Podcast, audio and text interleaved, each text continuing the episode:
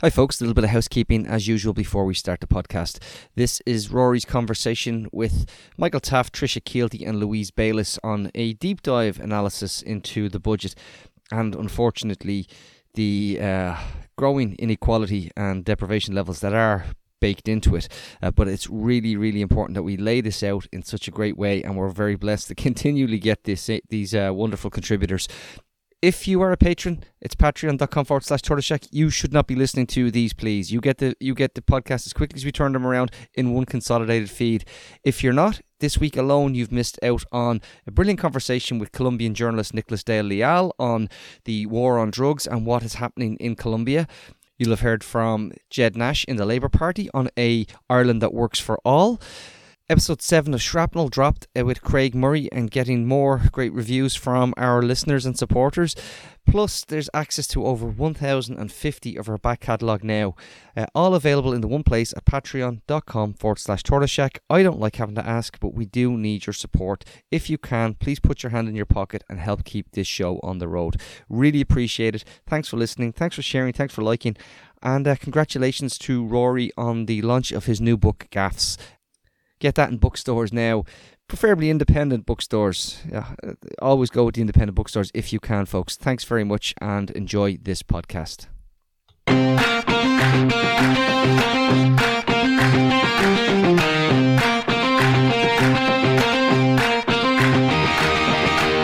Welcome to Reboot Republic, the podcast that goes behind the headlines and looks at the big issues in this republic of inequality.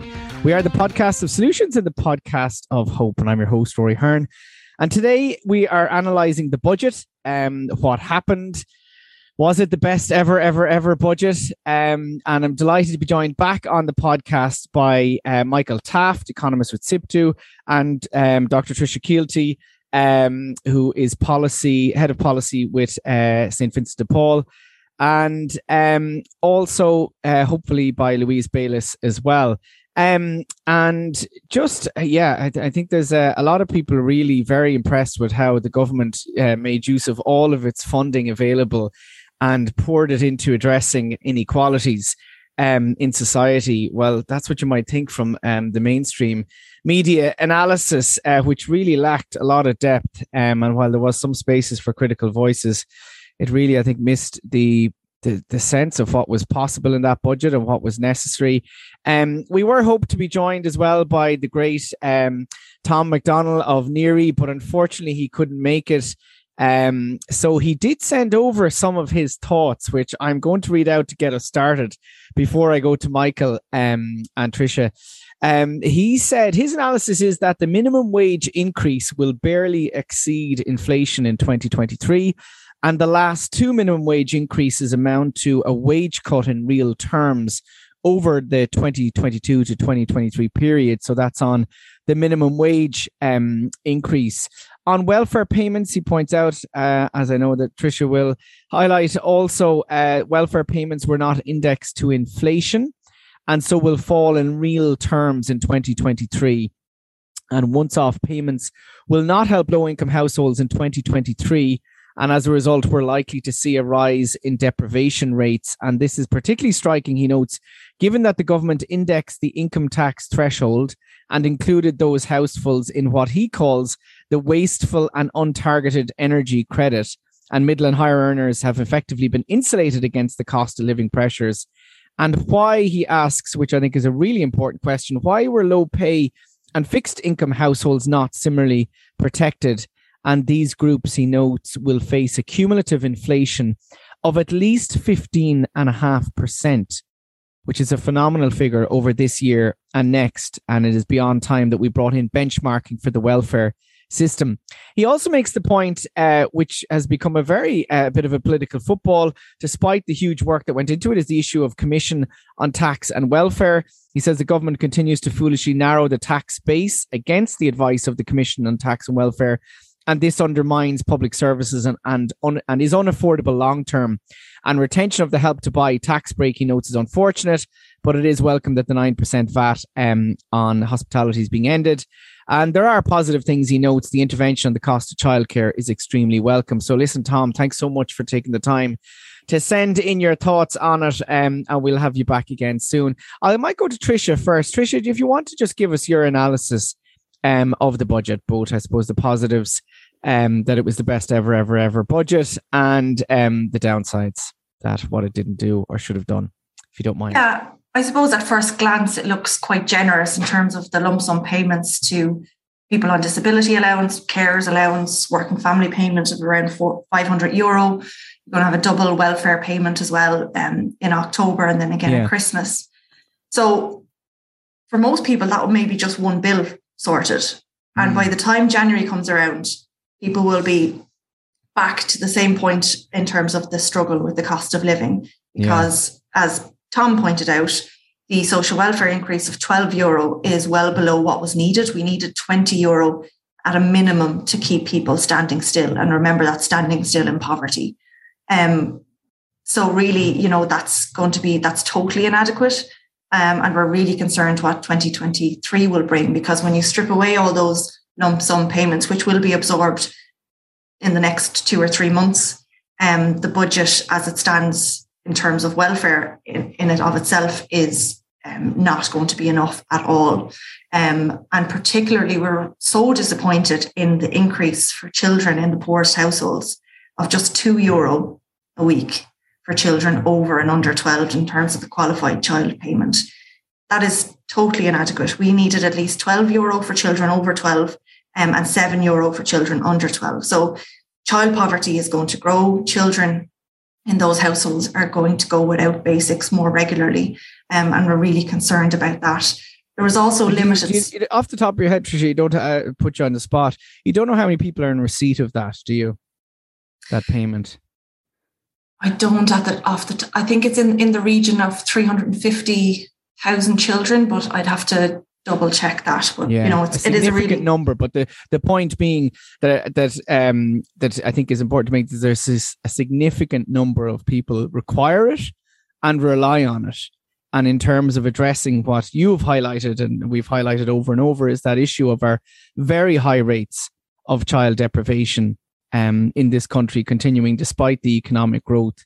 That yeah, that is a really disappointing one yeah um, and really worrying you know for for households as well. I, I, just there's no real certainty because as i said the the lump sum payments will be absorbed really quickly. Then people will be back to worrying um, more even more again in, in the yeah. new year. And that could have um, been a targeted a very targeted measure.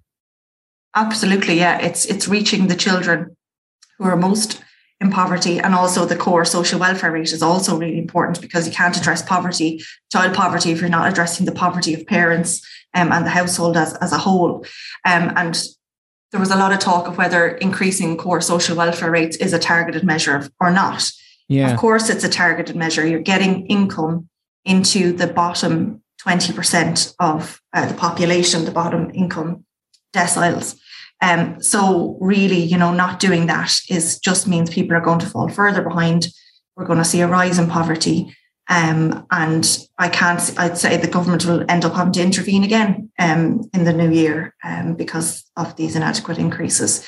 But I suppose on the positive front, they did make significant changes to the working family payment in terms of the threshold. They're gone up 40 euro, um, which make a difference to those in receipt of that. Um, and then the big, you know, long term win that a lot of organizations have been pushing for is around school books and um, mm. will be made free from, from September time onwards. And there, again, there was a lot of support for third level students as well. Um, again, uh, most of it in one off measures, um, but some changes in terms of the student contribution and also the SUSI grant that, that we would welcome. Yeah. Michael, thanks for that, Tricia. Um, and uh, we'll come back to you in terms of analysis of, of where we're going now and what are we likely to see. Um, and I think importantly, the, the I think both the social and political implications of where we're heading to um, over the coming months. Michael, um, your analysis of it. I think I would start uh, uh, at two in uh, at two projections that the government made, which have not been uh, part of the public debate so far. And in fact, they, they skimmed over it quite uh, neatly in the uh, ministerial speeches yesterday. First off, next year, we are essentially going to have a stagnating economy. real economic growth will grow by 0.4%, which is essentially zero and not very far away from recession territory. We have a situation where a recession uh, is just a little bit behind, standing behind the budget.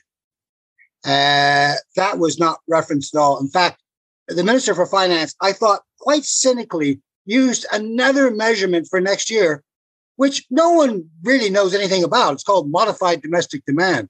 I mean, we have all these friggin' measurements. Uh, but the real measurement is that we will essentially be flatlining and we could be heading into a recession if it's even just a fractional difference. Secondly, the seven the, the government projected inflation at eight and a half percent this year. The consensus was for next year, and this is a consensus between central bank, ESRI, Department of Finance, NERI, and all that, was somewhere between four and four and a half. And then they announced it was going to be a 7% inflation rate. No one was inspect, expecting that. That means that um, over the two years, inflation will run at 16.2%. And in terms of the social constituencies that Tricia was uh, referencing, it's going to be higher because the CSO has already told us that it's a higher inflation rate for lower income uh, households. Yeah. So you've got a stagnating economy and you have uh, a 16% inflation rate over two years. Uh, that, you know, that could go badly wrong. Now, Department of Finance is projecting that we'll bounce back in 2024. Hopefully we will. But the fact is that in this kind of crisis that we're having now, it's very difficult to project beyond 6, 12, 18 months at a stretch. So, you know, I think that the bounce back is more in hope than uh, anything else. And regarding the, so therefore, looking at the once off measures, it's about 1.2 billion euros in once off measures that are being proposed. But a lot of that is going to do the undo the damage that was done this year. Because I think social protection rates went up by, uh, Tricia would know there's like 2.2, 2.5%, five euros last year. Yeah. 2.5%, inflation running at 8.5%. There was very little cover except, you know, electricity credit very little cover for that. So that money, that once off money that will be paid this year, that's undoing the damage of this year. What about the damage that will be done next year, especially as social protection payments are well below the rate of inflation? And as Tom rightly pointed out, inflation is going to wipe out uh, minimum wage increase, uh, pretty effectively wipe it out. Uh, and minimum wage workers have lost ground this year, and they lost ground last year. So, uh, uh, you know, it, it may turn out all right on the day, but a lot of people are going to suffer.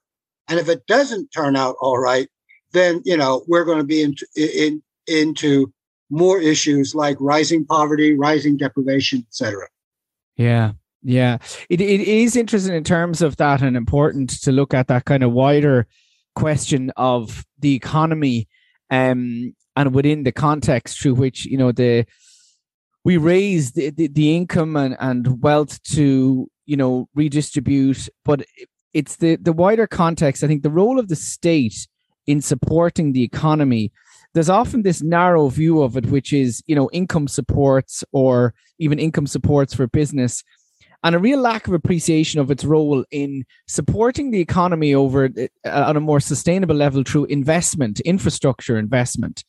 And I was quite struck looking at it from a macro point of view, uh, Michael, that this uh, allocation uh, this year of a two billion into a rainy day fund and four billion next year um, into a rainy day fund. When, as people you know make the point, particularly we look at you know renters, those you know the three hundred and fifty thousand adults, uh, four hundred fifty thousand should I say, adults living at home with their parents that you know and people suffering now from the cost of living that there are areas like housing in particular and childcare as well um, and health that you could invest in that would actually sus- create employment and particularly the idea around creating a state construction company that why in god's name are we putting money into a rainy day fund when it is literally the storm right now well i think there's um, uh, the biggest reason is that if we want to congratulate anybody for whatever largesse there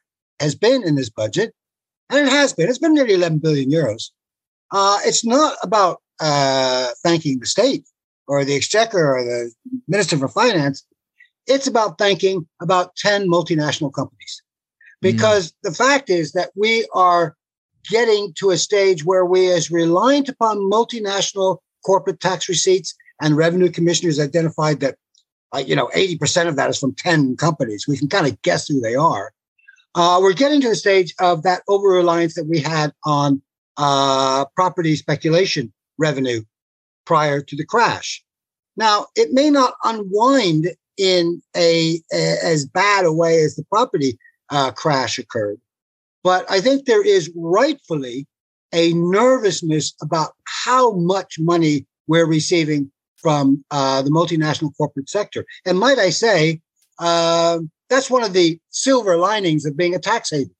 You get a lot of you get a lot of money from yeah. Uh, you know the corporate sector. So you know, I mean, uh, uh, that is one of the reasons. Now, the issue is not whether you try to decouple our reliance on multi, you know ex, what they call excessive profits from the multinational sector. The issue is what you do with it. Now let's take that money. Let's say two billion euros this year, two billion euros next year.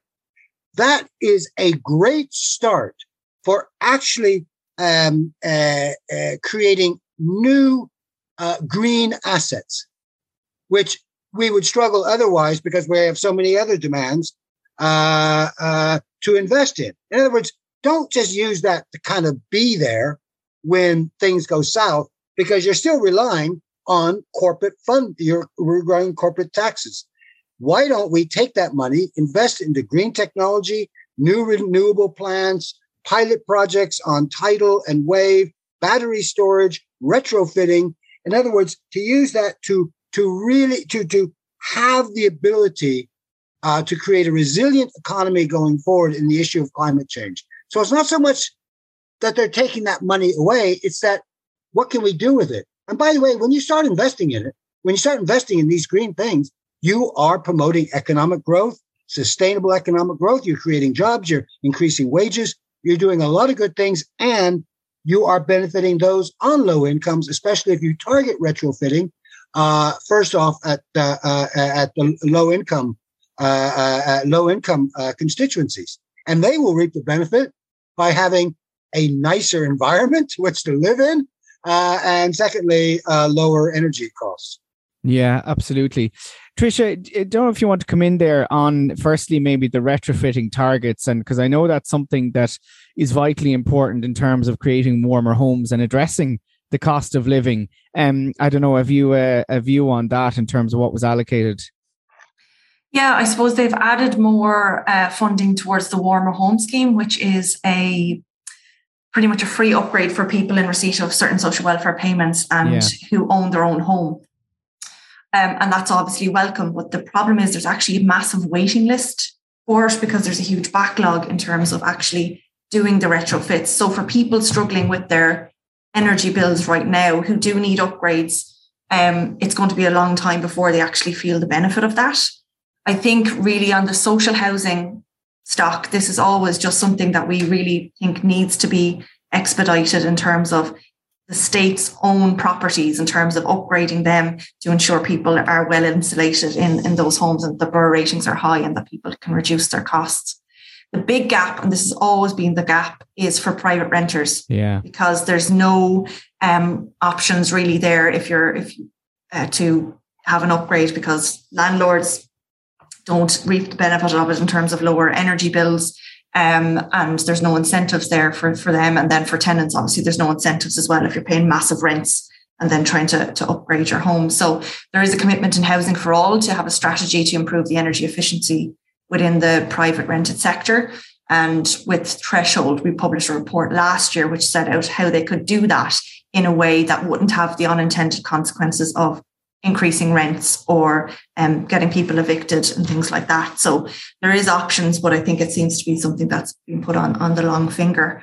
I think in terms of the energy poverty issue more generally and what the budget delivered, it really is very inadequate. So there, there's actually no increase in the fuel allowance. There's lump sum payments, but they haven't committed to increasing the fuel allowance payment on a weekly basis, on a permanent basis. That's yeah. what's needed. Um, obviously, the lump sums will help. They have increased the thresholds for the fuel allowance, which will mean more older people who are on, on, on lower incomes will qualify, which is obviously really important. But what we were calling for was that it would be extended to people in receipt of the working family payment. So again, that would be a child poverty measure. It would be an energy poverty measure. Um, but unfortunately, they, they didn't do that. Um, and the energy credit, 600 euro, is going to be absorbed so quickly because more price rises are coming. Um, there's no doubt. It would have been better to maybe tackle the issue of standing charges. The fact that energy companies are increasing standing charges at this time is totally unjustifiable.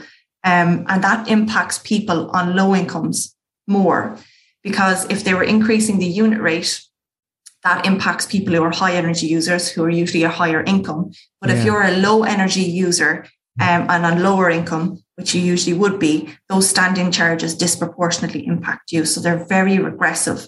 So tackling that by government would have been a, another way that they could have targeted um, support if they are not going to go for kind of any more wider price controls, but at least get them to stop doing that.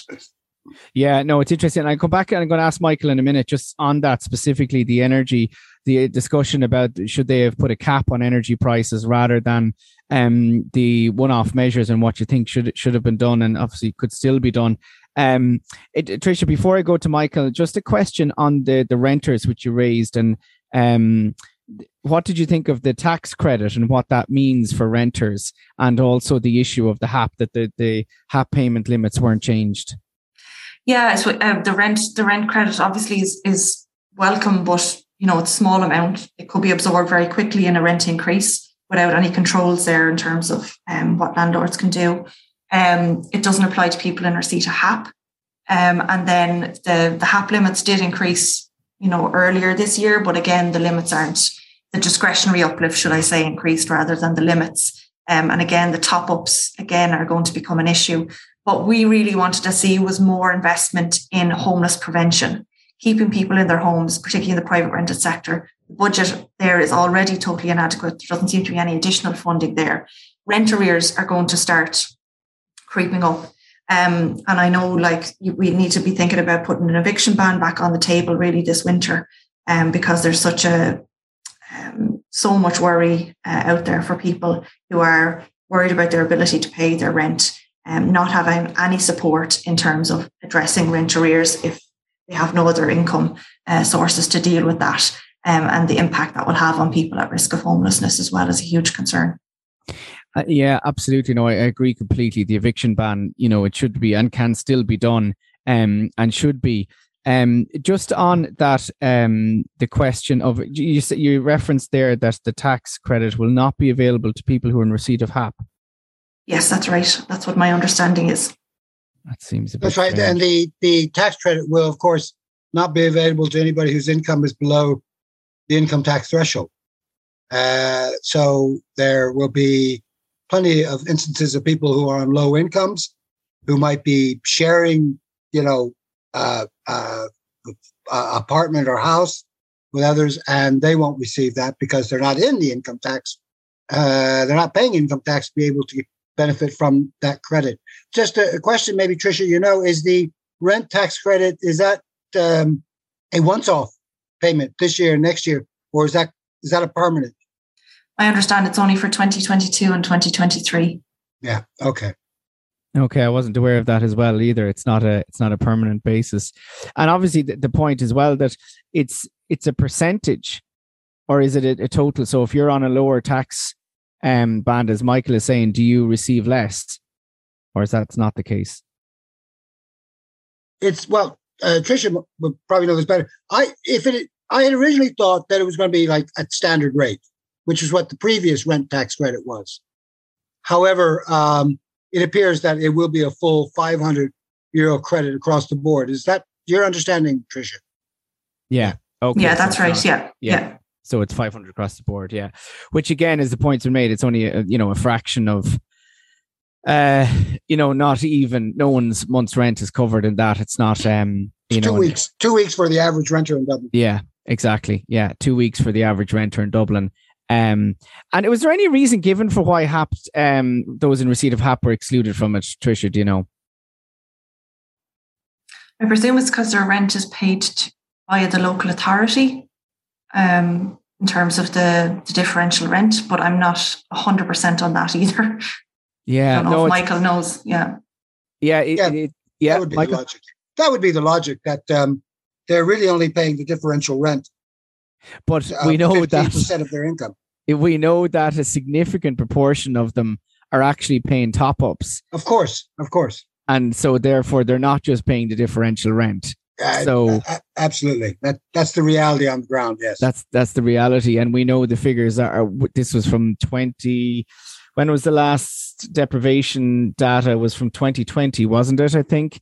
Um, it, that's when it comes out, yeah, because we're a year behind. Um, it came out last year, which showed that over fifty percent of those in receipt of HAP are in poverty after they pay their rent. Um, yeah, yeah. So that that seems to be to me an illogical one in terms of um of that. Um, Michael, just that question of the energy and um the energy costs and what government should have done on the energy uh, issue. What do you think? Well, there was a surreal debate in the run up to the budget. And uh, people were uh, trying to channel uh, the Tory approach to uh, energy caps over there. And nobody here was suggesting that approach, which really is just a blank check to energy uh, uh, companies. but here's the point they said that if the state took over the role of subsidizing energy companies in order to drive down prices, that it would mean the state taking on the risk of higher energy prices. You know, because if, if company if companies, by the way, in many cases they have to, uh, they have to drive the chart the, the, price up because the price of natural gas, uh, whether through electricity or through just the, off the wholesale markets, is going up. So you know, uh, uh, uh so they said that the state would be taking the risk. But that's the whole point. Yes, you know, yeah. every time I heard this kind of comment, I'd say, well, yes, that's the whole point. Because if the state doesn't take the risk, households and businesses take the risk. I'll give you, I'll give you an idea. If electricity prices increase over the next six months at the same pace as they did over the previous six months, that 600 euros will be canceled out by February. By February. So, yeah, yeah, by February.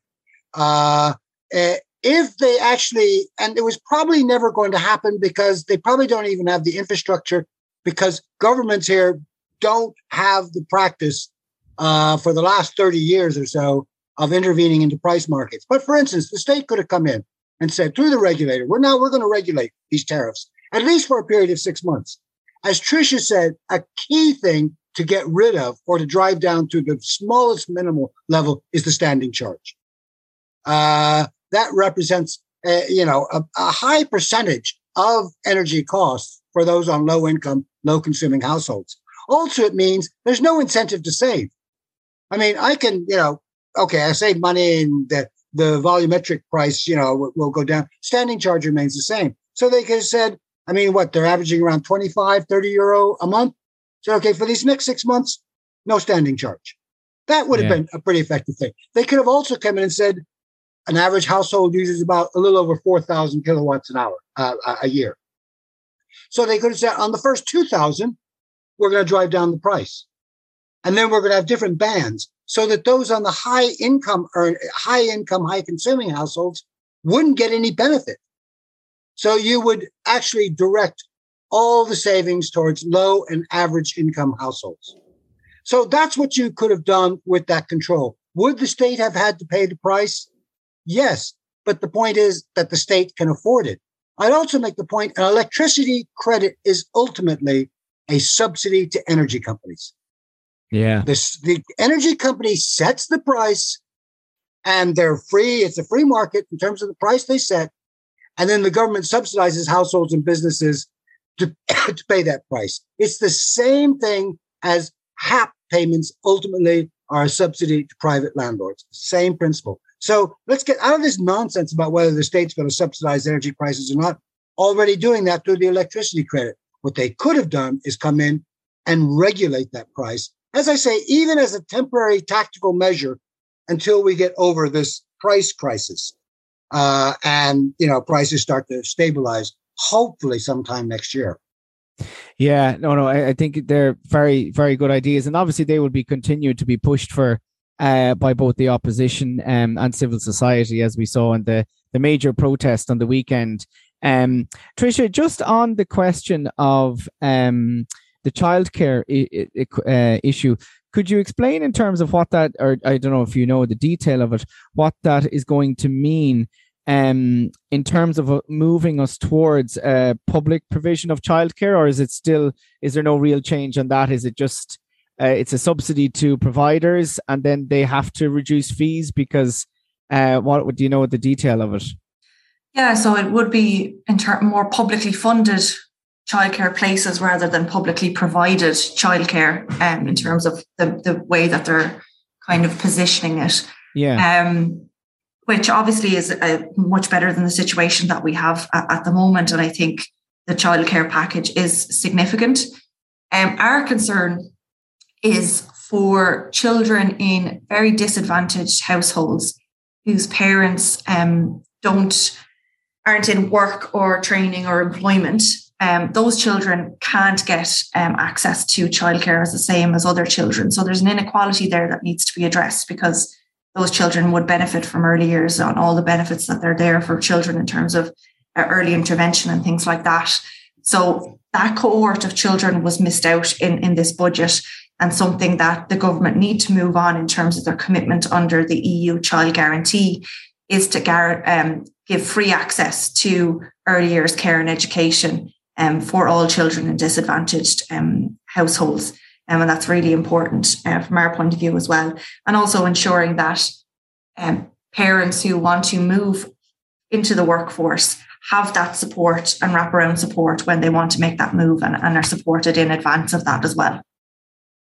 Yeah, because of course the early years um, that is available, the early years services and early years childcare and early years mm-hmm. education um, is only available from um, for half the day essentially for the school term week, and it is not childcare, um, and therefore leaves people in a situation where outside of that, um, and outside of a, a limited number of uh, schemes operating in disadvantaged areas, if I'm correct, there's not like available childcare which is affordable and flexible so that people can actually take up work. And it's one of the big barriers particularly for lone parents yeah, exactly. So the availability is a huge issue, huge issue for parents in rural areas as well. And it's important to remember that childminders um, aren't covered under the National Childcare Scheme. So if you use a childminder, you can't avail of those additional investments. Yeah, and that one seems a very strange one because we know that there's a very in Ireland there's a very high level. I don't have the figures, but anecdotally I know it. Uh, we we all rely on or a lot of us rely on childminders and and know there's an extensive use of childminding in large part because of the flexibility issue. Um, trying to cover that. Um, Louise Bayliss has just joined us. Uh, thanks, Louise, and bang on time. We're just discussing the issue of uh, childcare um, and uh, lone parents and what was done in the budget. Maybe from that perspective, you could just give your analysis. Yeah, um, um yeah, and, uh, absolutely. Uh, yeah. So one of the things that Tricia was just saying about childminders not being available for lone parents, they are available to lone parents on the National Child Care Scheme if they're registered. But the reality is there's 73 registered childminders in Ireland. So you can imagine finding a childminder that's registered to the National Childcare Scheme is almost impossible. it, it is impossible, let's be honest. It's impossible. So um, lone parents generally, and if you, the CSO and, and would back this up, lone parents are generally in work such as retail, hospitality, care work. These are all, you know, shift work. They're not in the model of the nine to, you know, the creches operate in an eight to six eight in the morning to six in the evening, nine, you know, on a Monday to Friday. So people who are in the retail hospitality doing the care work shift doing a nursing job, they're not entitled to that childcare access. So while it was great to hear the 25% reduction for fees for people who can access it, uh, the, a vast cohort of lone parents aren't able to access it. Um, from the point of view of lone parents, the budget was extremely, and I'm sure Tricia's gone through it in detail, but the budget was extremely frustrating. You know, if we look at from um, the core rate of 12 euro is 4.5%, when we know that inflation is running at 8.5% and 7% predicted for next year, that 4.5% isn't going to go far. The two euro for a child is just outrageous. I mean, it's 30 cent a day. What can people buy for 30 cent a day for a child? And I think it's particularly dangerous for children who are over 12 because for children under 12, they are going to have access to free primary school. But you're talking about a lone parent with maybe a child of 15 or 16 years of age and it's being expected to live on 270 euro a week you know, when all the one off payments are stripped down, 270 euro a week to run a household and feed and clothe basically two adults is just not doable.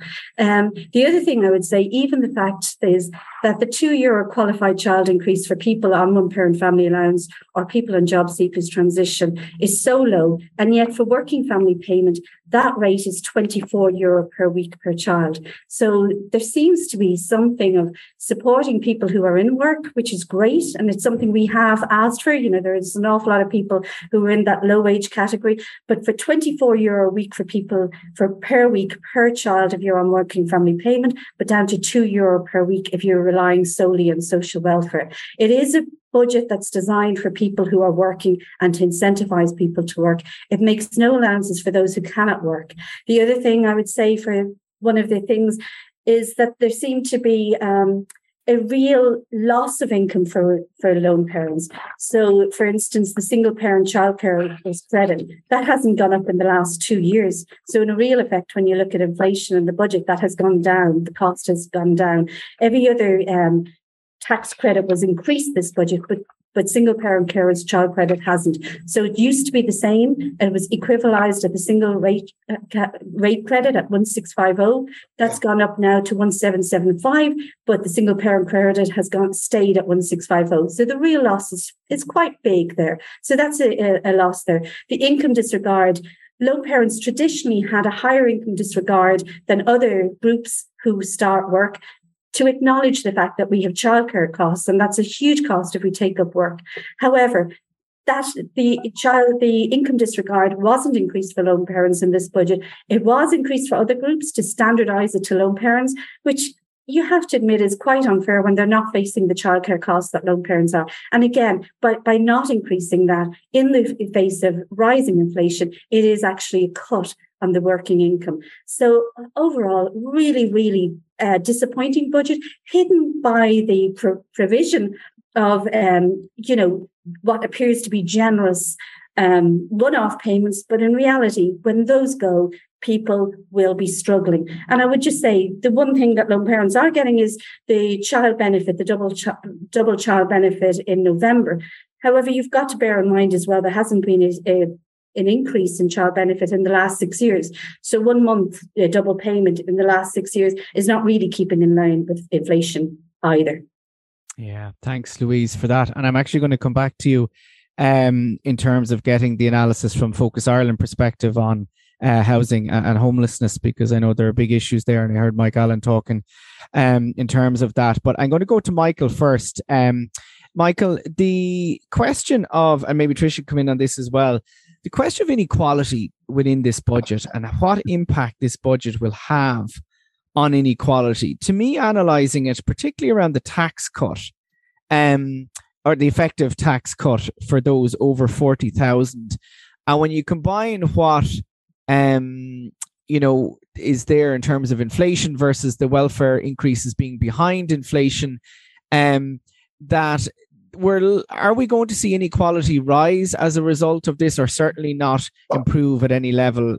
Um, and what maybe you could give a sense of, you know, what's your view on that, and particularly in the context of taxes that weren't introduced, um, that the Commission on Taxation proposed, and Tom McDonnell, um, and others, uh, you know, such as wealth taxes and that. Um, maybe you could give me your your kind of response to that. Well, just on the latter point about taxes not introduced, uh, the windfall profits tax was kicked to touch. Uh, uh, windfall profit tax for energy companies. Uh, they're awaiting EU uh, movement. There might be some. there might be some, you know, legitimacy in doing that.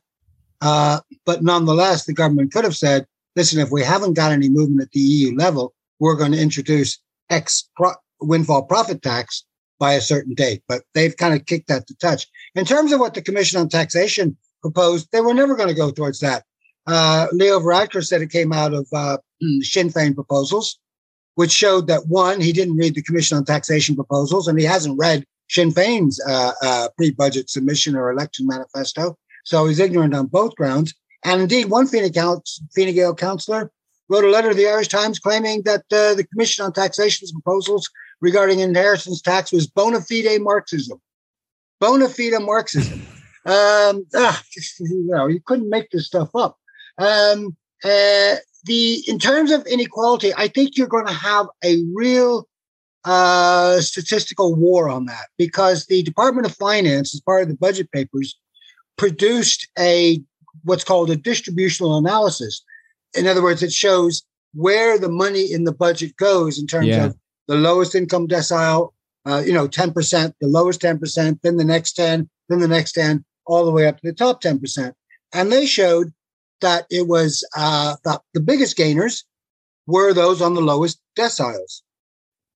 And it kind of flatlined around the middle part. And you might say that's the middle, the middle part is where, you know, a lot of people work. And when I say middle uh, income decile, you're talking about those from minimum wage up to kind of the average wage. And then it fell off down at the very end. The problem in all these things is how you measure it. What are you mm. measuring and over what time span you're measuring?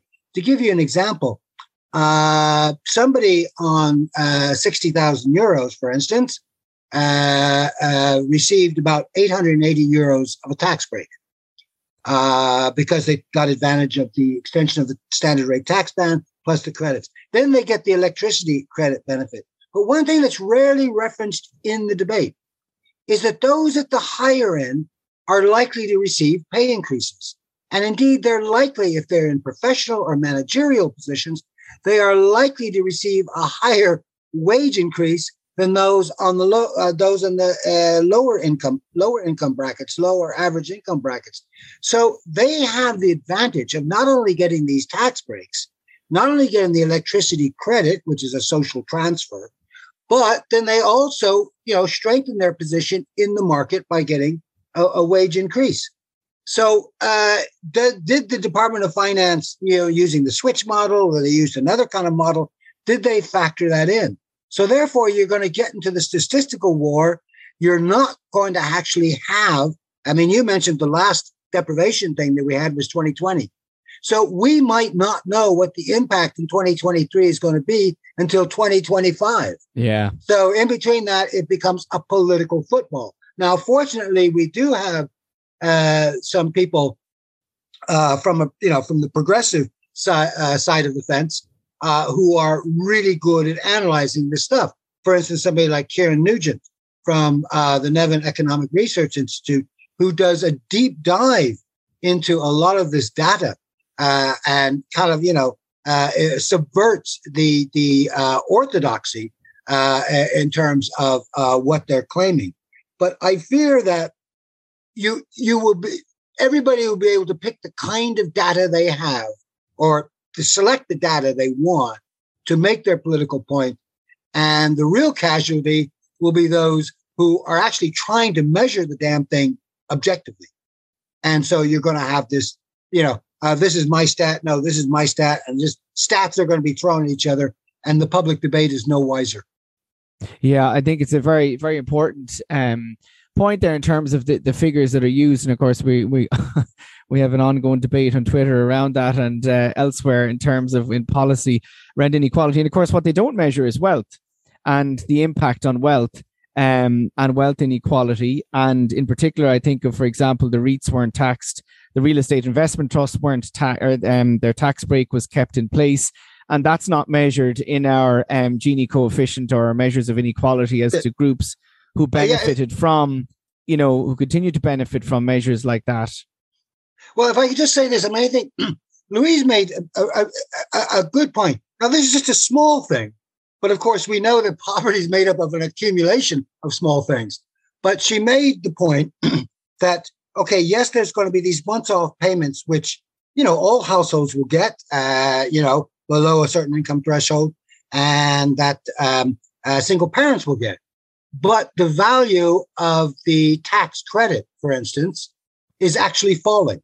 So what you see in bits and pieces here is you get these increases, but there are other things that are falling in value because it's not being inflation indexed, and of course, notably the social uh, the social pr- uh, protection rates.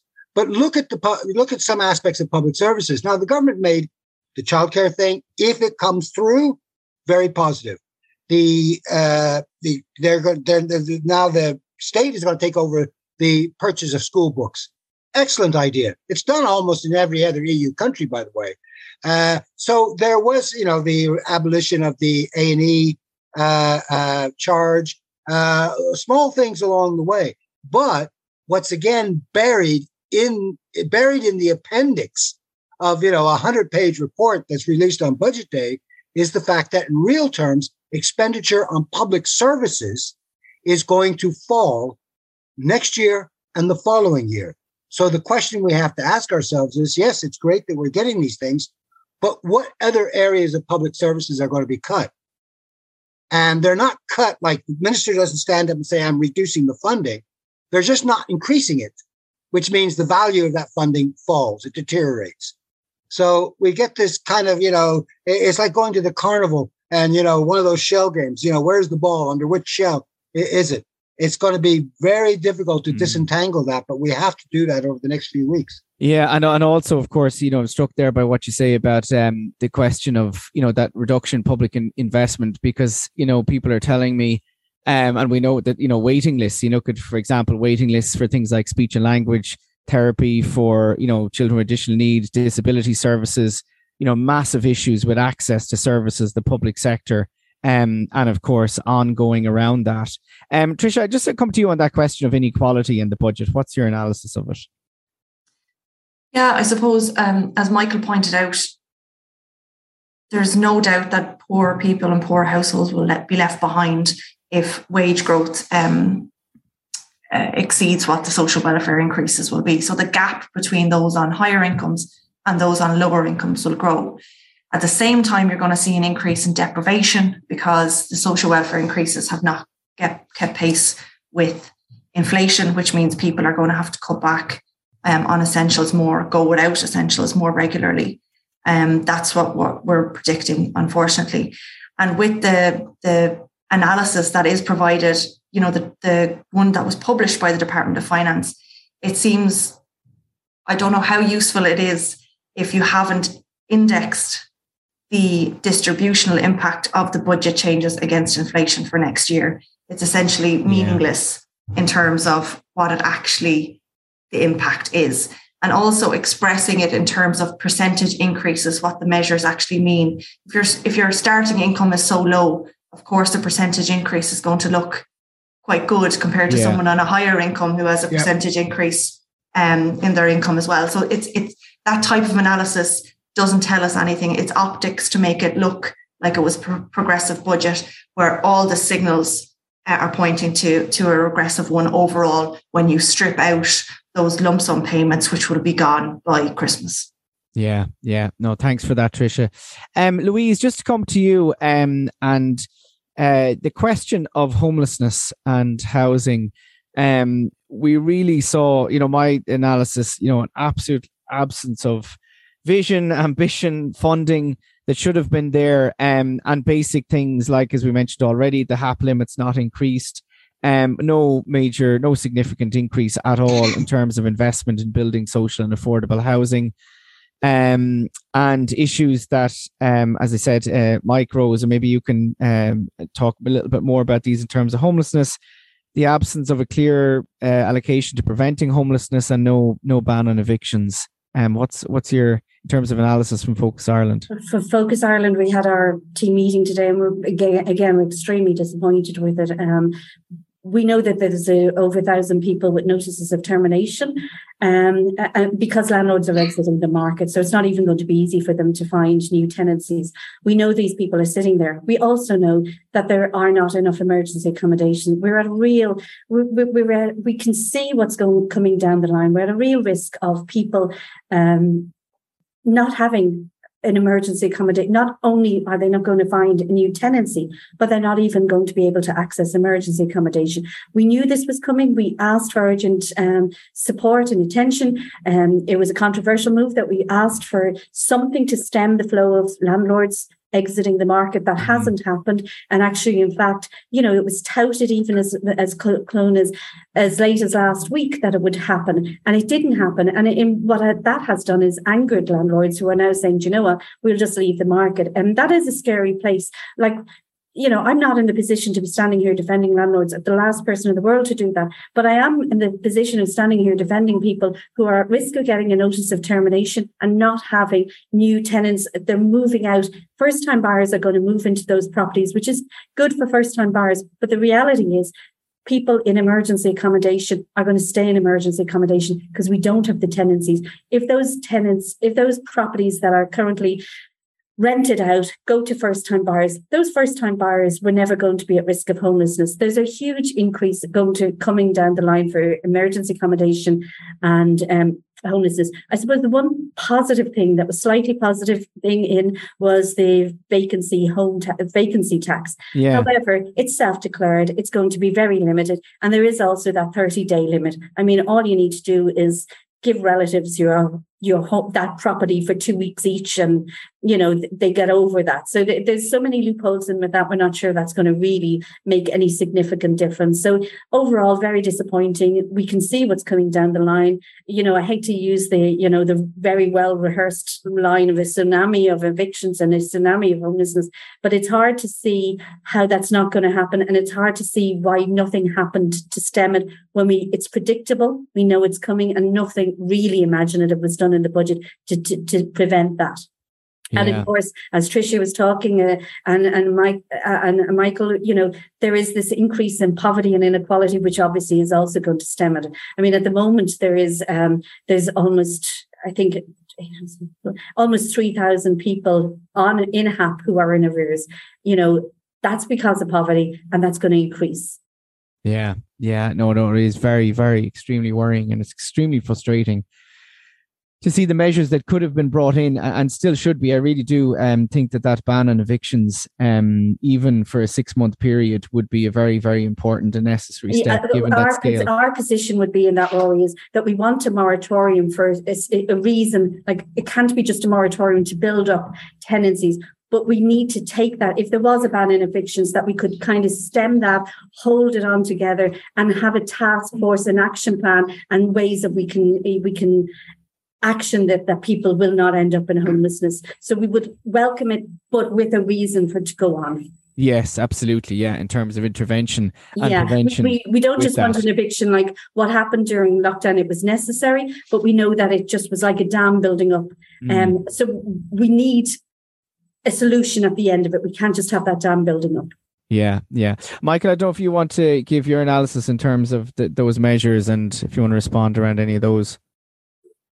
Well, first off, um, it's been a while since I've kind of looked into the housing statistics produced by the government uh, in terms of build and rent and lock, uh, all the things uh, you know, trying to show how they're building up the social housing stock and all that.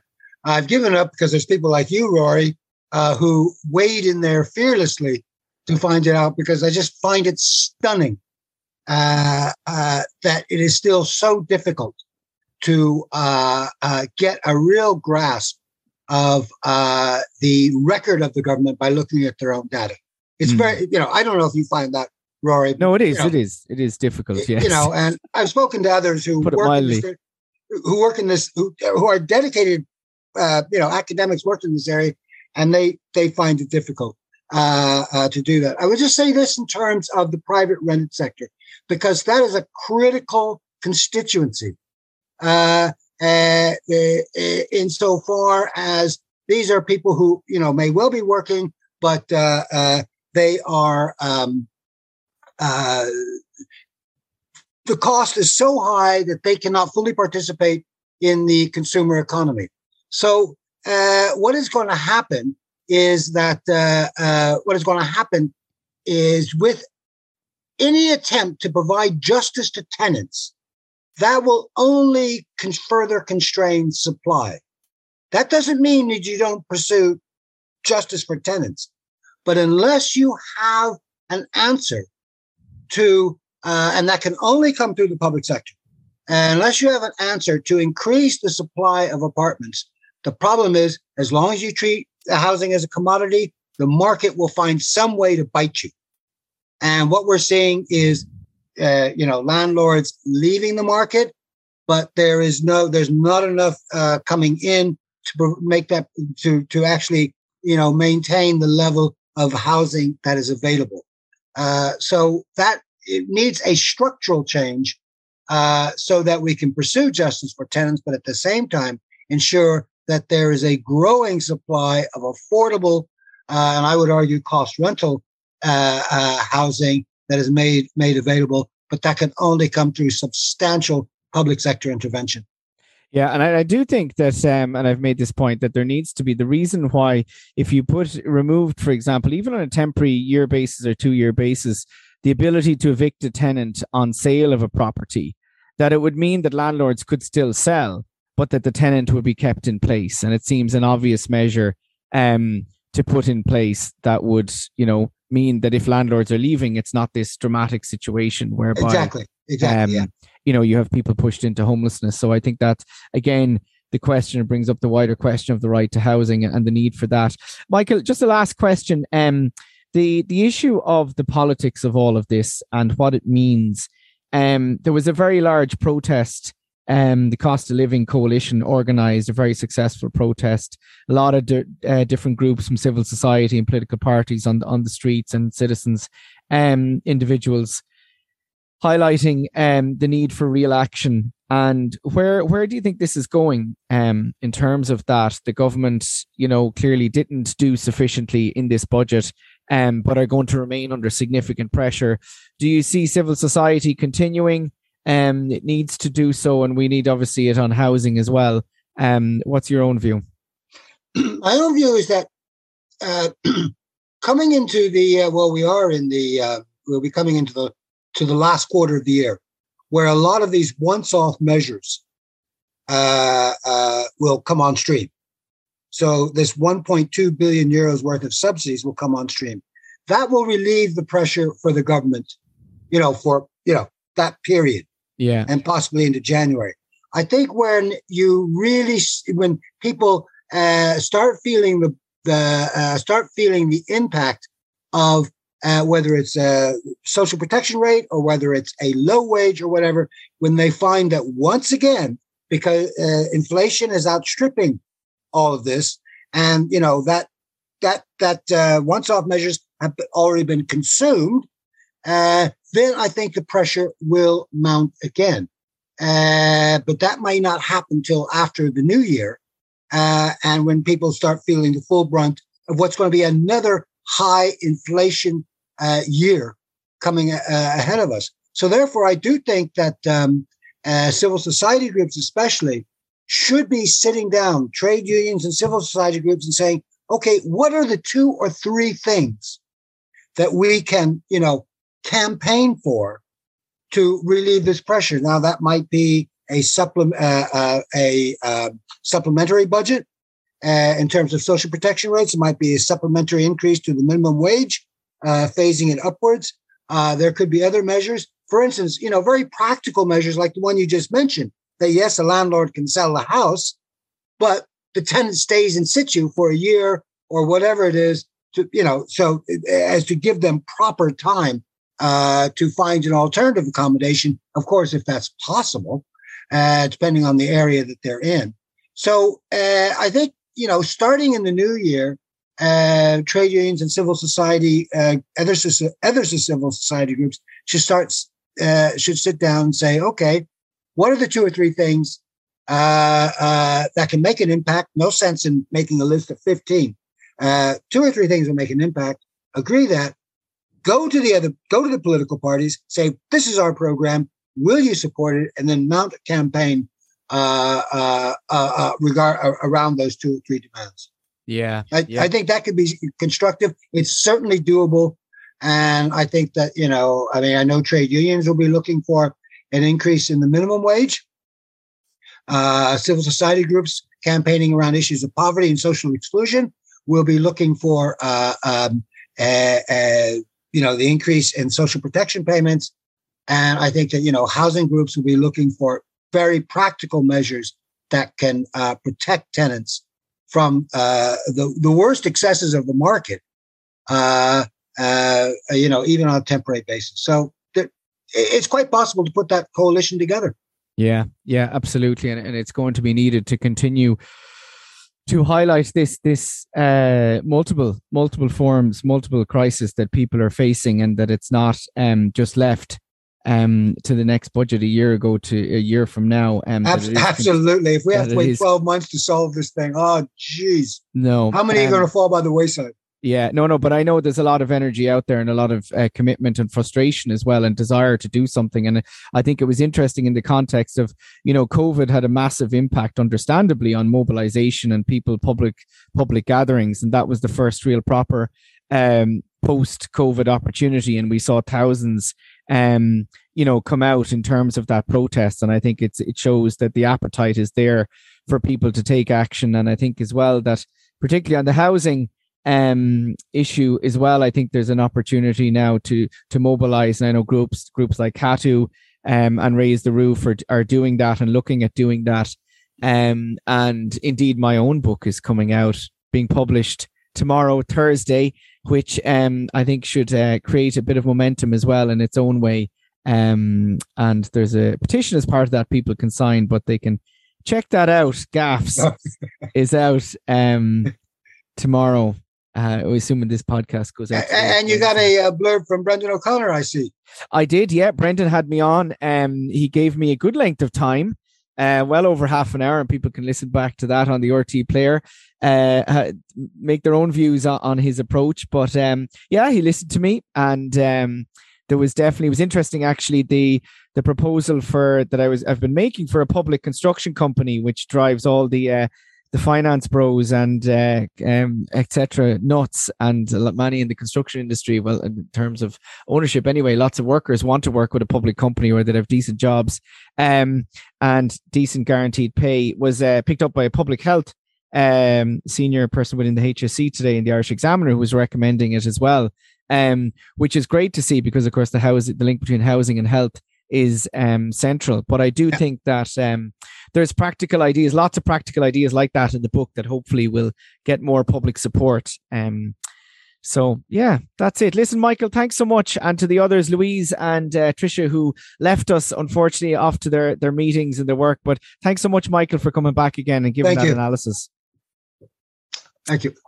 And uh, listeners, reminder that um, we are a podcast produced by Tony Groves, uh, Shack Media, um, completely reliant on you, our listeners. And thank you so much to all the listeners who are patrons, who are supporters. And we have had a significant increase in our listenership the last couple of weeks, which has been great to see. A lot of interest in the budget podcasts and the other podcasts that we've been covering. You can listen back to those. Um, and please do share it around on social media as well Instagram, Twitter. Let people know that you're listening. Um, you can just share the link via um, Spotify or whatever, wherever you're listening, share it around. Let people know. Um, and yeah, thanks so much. And we will talk to you all very, very soon.